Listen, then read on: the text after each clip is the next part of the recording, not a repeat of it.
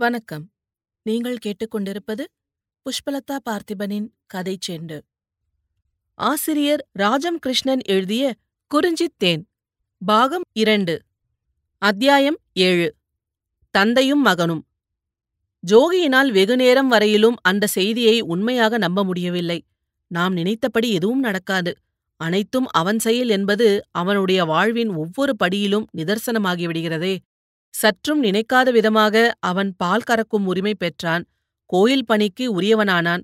அதுபோல் பெரியப்பன் செய்தியை கூறிவிட்டு போன பின்னும் கூட அன்று வெகுநேரம் அவன் ஏதோ ஒரு நீண்ட கனவினின்றும் விழித்துக் கொண்டார் போலவும் பிறகு பளாரென்று வந்த சூரிய ஒளியிலே அவன் கண்ட காட்சி பொய்யாகிவிட்டார் போலவும் அவனுக்கு தோன்றியது.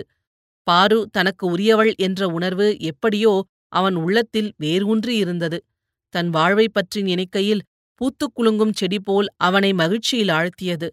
அந்த உணர்வை அந்த பூச்செடியை கிருஷ்ணன் அவளை மணக்க இருக்கிறான் என்ற செய்தியால் கோடரி கொண்டு வீழ்த்துவது போல் பெரியப்பன் வீழ்த்திவிட்டார். என்றாலும் அவன் மனம் நெறியாலும் சீலத்தாலும் பண்பட்ட மனமன்றோ? எனவே அந்த ஆசை பூஞ்செடி வீழ்ந்துவிட்ட போதிலும் அவன் சிறிது நேரந்தான் மருண்டு நின்றான்.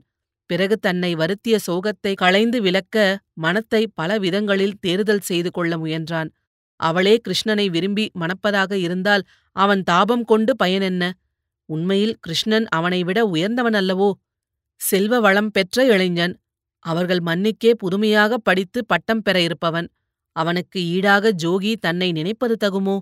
அவனுடைய உள்ளத்தில் பாரு அன்புக்கு உரியவளாக இருக்கிறாளென்றால் அவள் நல்ல விதமாக வாழ்ந்து நல்ல மக்களைப் பெற்று முன்னுக்கு கொணர்வதில்தானே அவன் சந்தோஷம் காண வேண்டும்? இத்தகைய எண்ணங்கள் கொண்டு பற்பல விதங்களாக பூனைக்குட்டியை பழக்குவது போல் மனத்தை சமாதானம் செய்து கொண்டு அவன் அடங்கியிருந்த நிலையிலே ரங்கன் வந்து மணிக்கல்லட்டி சென்ற செய்தியை பெரியப்பன் கூறிப்போனான். ஆனால் அவனுடைய தந்தை ரங்கனுக்கு அளித்த வரவேற்பை பற்றி மட்டும் கூறவில்லை. மறுநாள் தந்தைக்கு கடுங்காய்ச்சல் ஏறியதும் பஞ்சாயத்தார் அவசர கூட்டம் போட்டு ஜோகியை கோயில் எல்லையிலிருந்து விடுவித்து விட்டார்கள். தீ அணைக்கப் பெற்று ஜோகி விடுதலையாகி வீடு வந்தான். கீழ்மலையிலிருந்து கோயில் எல்லையைக் காக்க தேர்ந்தெடுக்கப்பட்ட பையன் அவ்வளவு சீலமுடையவனா என்று கூட எல்லாரும் ஆலோசனை செய்யவில்லை. பல ஆண்டுகள் தவமிருந்த குடிலை விட்டு சின்னஞ்சிறு சிறுவனாக அவன் விளையாடி மகிழ்ந்து தரையிலே காலை வைத்தபோது நுகர்ந்த இன்பத்தை அளவிட்டு கூற முடியுமா? ஹட்டியில் வீட்டுக்கு வீடு மாற்றம் கண்டிருந்தது. ஆனால் அவன் சொந்த மனை புது மெருகு அழியாமல் அவன் கண்டிருந்த மனை வெள்ளைப் பூச்சிழந்து தோற்றமளித்தது. கொட்டில் எருமைகளில் இரண்டே இரண்டு மிஞ்சியிருந்தன. புறமனையில் ஐயனின் படுக்கை நிரந்தரமாகிவிட்டது.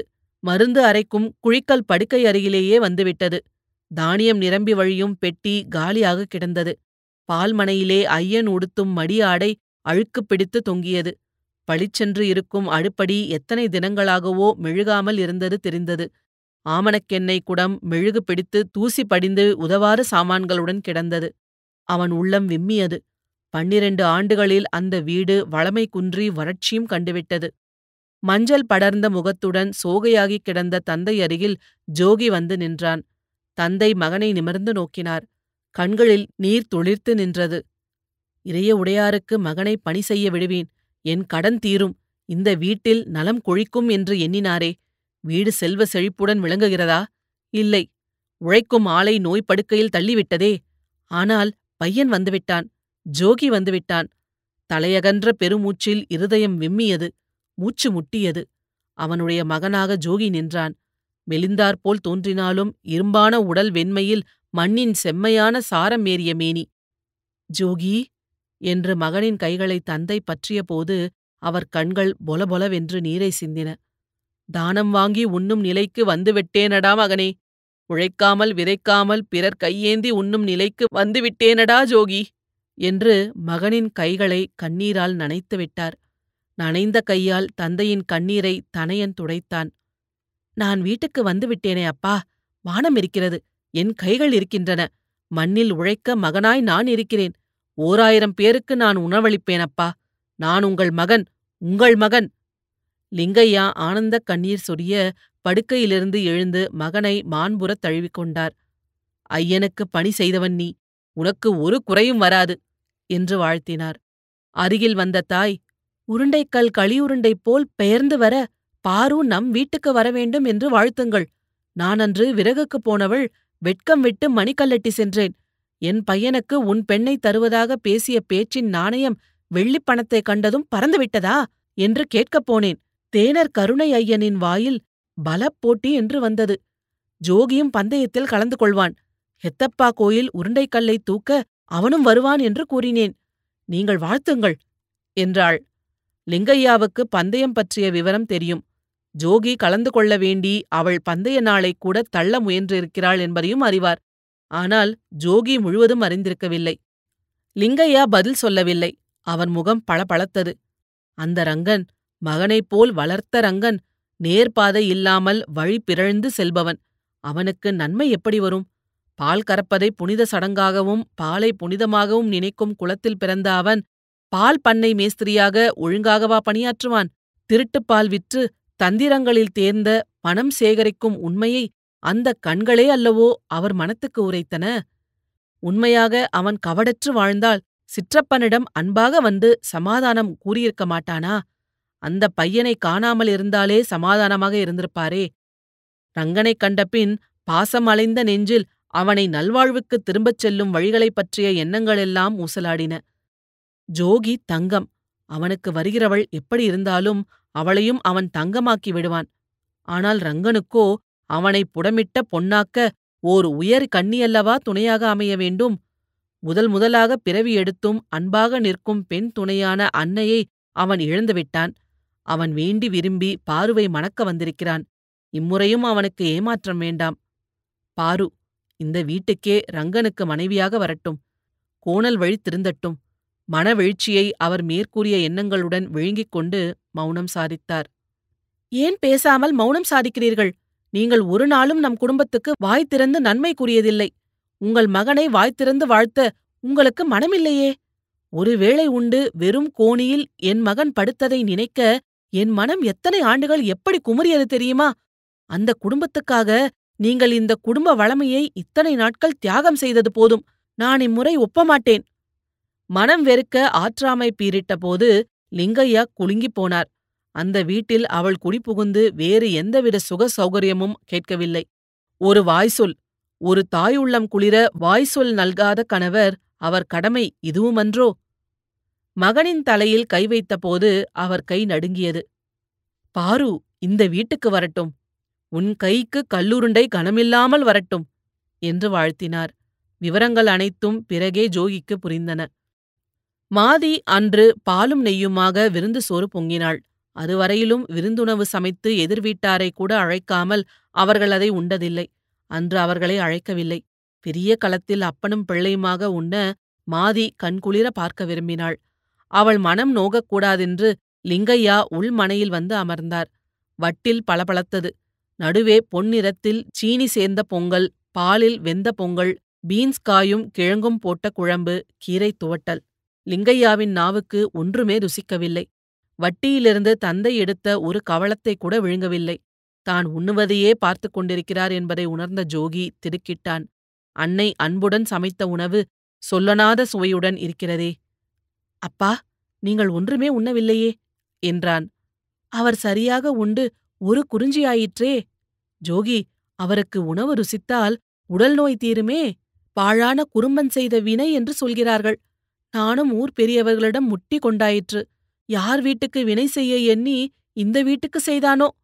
என்றாள் அம்மை. ஜோகி எடுத்த உணவை வாயில் போடாமல் நிலைத்தான். முறை காய்ச்சல் அவர் ரத்தத்தின் சத்தையே உறிஞ்சிவிட்டதே. காட்டுக்குறும்பர்தாம் இந்த வினைக்கு காரணமா? எவருக்குமே தீமை நினைக்காத தந்தைக்கு காட்டுக்குறும்பர் எதற்கு தீவினை செய்ய வேண்டும்? அவர்கள் தேனடையை திருடினாரா? அவர்கள் பயிரிட்ட விளைவை விலையின்றி உண்டாரா? அம்மா நம் குறும்பப் பூசாரி வருவதில்லையா? என்று கேட்டான். பதினைந்து நாட்களுக்கு முன் தேன் கொணந்தான் சாமையும் கிழங்கும் கொஞ்சம் இருந்தன. நீ கோயிலில் விளைவித்துக் கொடுத்தது. அதைத் தந்து மருந்துக்கு தேன் வாங்கினேன். அப்போது பூசை போடுகிறேன் மந்திரம் சபிக்கிறேன் என்றான். நான் பெண் பிள்ளை என்ன செய்வேன்? என்றாள் தாய். ஜோகி மனதுக்குள் தீர்மானம் செய்து கொண்டான். முதற்கடமை அவனுக்கு கல்யாணமல்ல வினையை வைத்த அந்த குருமனிடம் சென்று வினையை எடுக்க செய்ய வேண்டும். பிற்பகல் மூன்று மணி சுமாருக்கு மறைந்திருந்த சூரியன் மெல்ல தலை நீட்டி இளநகை புரிந்தான். ஜோகி வெளியே செல்ல சித்தமாக ஆடைகளை மாற்றிக்கொண்டான் அம்மையிடம் கேட்டு ஒரு வெள்ளிப்பணம் பெற்றுக்கொண்டான் அவர்கள் கிராமத்தைச் சேர்ந்த குறும்பர் குடியிருப்பை அடைய மணிக்கல்லட்டிக்கு கீழோடு சென்று காட்டிடையே புகுந்து இறங்க வேண்டும். குறும்பர்களின் குடியிருப்புகள் பெரும்பாலும் காட்டிடையே அமைந்திருப்பவைதாம். பள்ளங்களில் ஈரம் தங்கும் இடங்களில் அவர்கள் வசித்தாலும் காய்ச்சல் நோய் அவர்களை பிடிப்பதில்லை. காரணம் என்ன? குறும்பர் குடியிருப்புக்கு அவன் சென்று எத்தனையோ ஆண்டுகள் ஆகிவிட்டன. முன்பு அவன் சென்றபோதும் தந்தையின் உடல்நிலைக்கு பரிகாரம் தேடும் காரணத்தைக் கொண்டுதான் சென்றான். காட்டு வழி மாறவில்லை. ஆனால் தரிசாக கிடந்த நிலங்களில் வரிவரியாக மலையன்னைக்கு பாவாடை அணிவித்தாற்போல் உருளைக்கிழங்குச் செடிகள் புதுமையாக தோன்றின. இரண்டோர் இடங்களில் புள்ளி குத்தினாற்போல் தேயிலையும் பயிராக்கியிருந்தார்கள். உருளைக்கிழங்கு உணவாகும் தேயிலையோ பணமாகும். உணவு முக்கியமா? பணம் முக்கியமா? விறுவிறுவென்று அவன் மணிக்கல்லட்டிக்கு கீழே குமரி ஆற்றின் வளைவுக்கு வந்துவிட்டான். மறுபுறத்து மலை வழியே கோத்தை பக்கம் இட்டு செல்லும். இரு மலைகளுக்கிடையே குமரித்தாய் நெளிந்து ஒல்கி ஒசிந்து செல்லும் அழகை நாள் முழுவதும் பார்த்திருக்கலாம். சரிவுகளெல்லாம் புதரும் முள்ளுமாக காடுகள். வேங்கை மரங்களும் சரக்குன்றை மரங்களும் ஆங்காங்கே பூத்துக் குலுங்கின. எங்குமே நான் இல்லாத இடமில்லை என்பது போல் நீலக்குறிஞ்சி ஜோகி கானகத்தினூடே புகுந்து ஆற்றின் போக்கோடு சென்ற ஒற்றைத் தடத்தில் நடந்தான். மணிக்கல்லட்டியிலிருந்து விறகு சேகரிக்க வரும் பெண்களில் ஒருவேளை பாருவும் வந்திருப்பாளோ என்ற சபலத்துடனேயே அவன் நடந்தான். ஒற்றையடித்தடம் ஆற்றின் போக்கோடு சென்று சட்டென்று பிரிந்தது. அங்கு ஆறு வளைந்து ஒரு பாறையில் வழுக்கி கீழே விழுந்தது. கீழே சுனை கிருஷ்ணனையும் பார்வையும் இணைத்து வைத்த இடம். நீர்வீழ்ச்சியை மேலிருந்து பார்க்க விரும்பி அருகில் நடந்த ஜோகி சட்டென்று தேனி கொட்டிவிட்டார் போல் மருண்டு நின்றான். பூத்துக் குலுங்கும் சரக்கொன்றை மரத்தின் கீழே அவன் காணும் காட்சி. அது கனவல்லவே. ஜோகி கண்களை துடைத்துக் கொண்டான். மீண்டும் மீண்டும் கொட்டி விழித்துக் கொண்டே நோக்கினான். பத்தடி தூரத்துக் காட்சி அவன் கண்களை பொய்யாக்குமா? அவன் பார்த்து கொண்டே இருக்கையில் மாலை வெயில் அவர்கள் மீது நகர்ந்தது. ஜோகி அவர்களிடமிருந்து பார்வையை அகற்ற அந்த மரத்தின் மீதே பதித்தான். மினிகே இலை கொடிகள் அந்த மரத்தை பின்னிப் பிணைந்து பிரிக்க முடியாமல் தழுவிக் கொண்டிருந்தன. கிருஷ்ணன்தான் அவன். சந்தேகமே இல்லை. மஞ்சள் வண்ண கழுத்துப் பட்டியுடன் கூடிய கம்பளி சட்டை தலையில் பாகை போல் சுற்றிய வெள்ளைத் துணி. எதிரே அவன் முகந்தான் ஜோகிக்குத் தெரிந்தது. அவன் சிரித்தான். பெண்மை தோய்ந்த முகம். அவன் உண்மையில் அழகுள்ளவன். பாருவுக்கு ஏற்றவன். உருண்டைக்கல்லை தூக்குவது ஜோகிக்கு பிரச்சனை அல்ல. கோயில் முன் அந்தக் கல் இளைஞர்கள் விளையாட்டாக பலம் பழகிக் கொள்ளவும் பரிசோதித்துக் கொள்ளவும் எத்தனை நாட்களாகவோ உபயோகமாக இருந்திருக்கிறது. சற்றே நீள உருண்டையாக இருக்கும் அந்தக் கல்லை இரண்டு கைகளையும் சங்கிலி போல் இணைத்துக் கொண்டு ஒருவிதமாக புரட்டி தூக்க வேண்டும். அந்த வாக்கில் ஜோகி எத்தனை நாட்களோ அதை புரட்டி இரண்டு அடி உயரத்துக்கு தூக்கியிருக்கிறான். மங்கையைப் பெறும் பந்தயம் அத்தனை எளிதில் முடிந்துவிடும் என்பதை அவன் தாய் கூறும் வரையில் நினைத்திருக்கவில்லை. ஆனால் கண்ட காட்சி மனத்தில் கலக்கத்தையென்றோ ஏற்படுத்திவிட்டது. இணைந்த உள்ளங்களை பிரித்து பாருவை அவன் அடைவது நலத்தை விளைவிக்கக் கூடியதுதானா சட்டென்று கிருஷ்ணனின் முகத்தில் துயரச்சாயை கவிழ்ந்தது. துயரம் இருவர் கண்டங்களையும் அழைத்துவிட்டது போலும். இருவரும் கனம் யுகமாக நிற்கின்றனரா? தானும் அதே நிலையை அடைந்து விட்டாற்போல் ஜோகிக்கு தோன்றியது. பாரு என்றான் கிருஷ்ணன் உனக்கு என் மீது நம்பிக்கை இல்லையா பாரு? நான் வெல்லுவேன் என்ற நம்பிக்கை இல்லையா உனக்கு?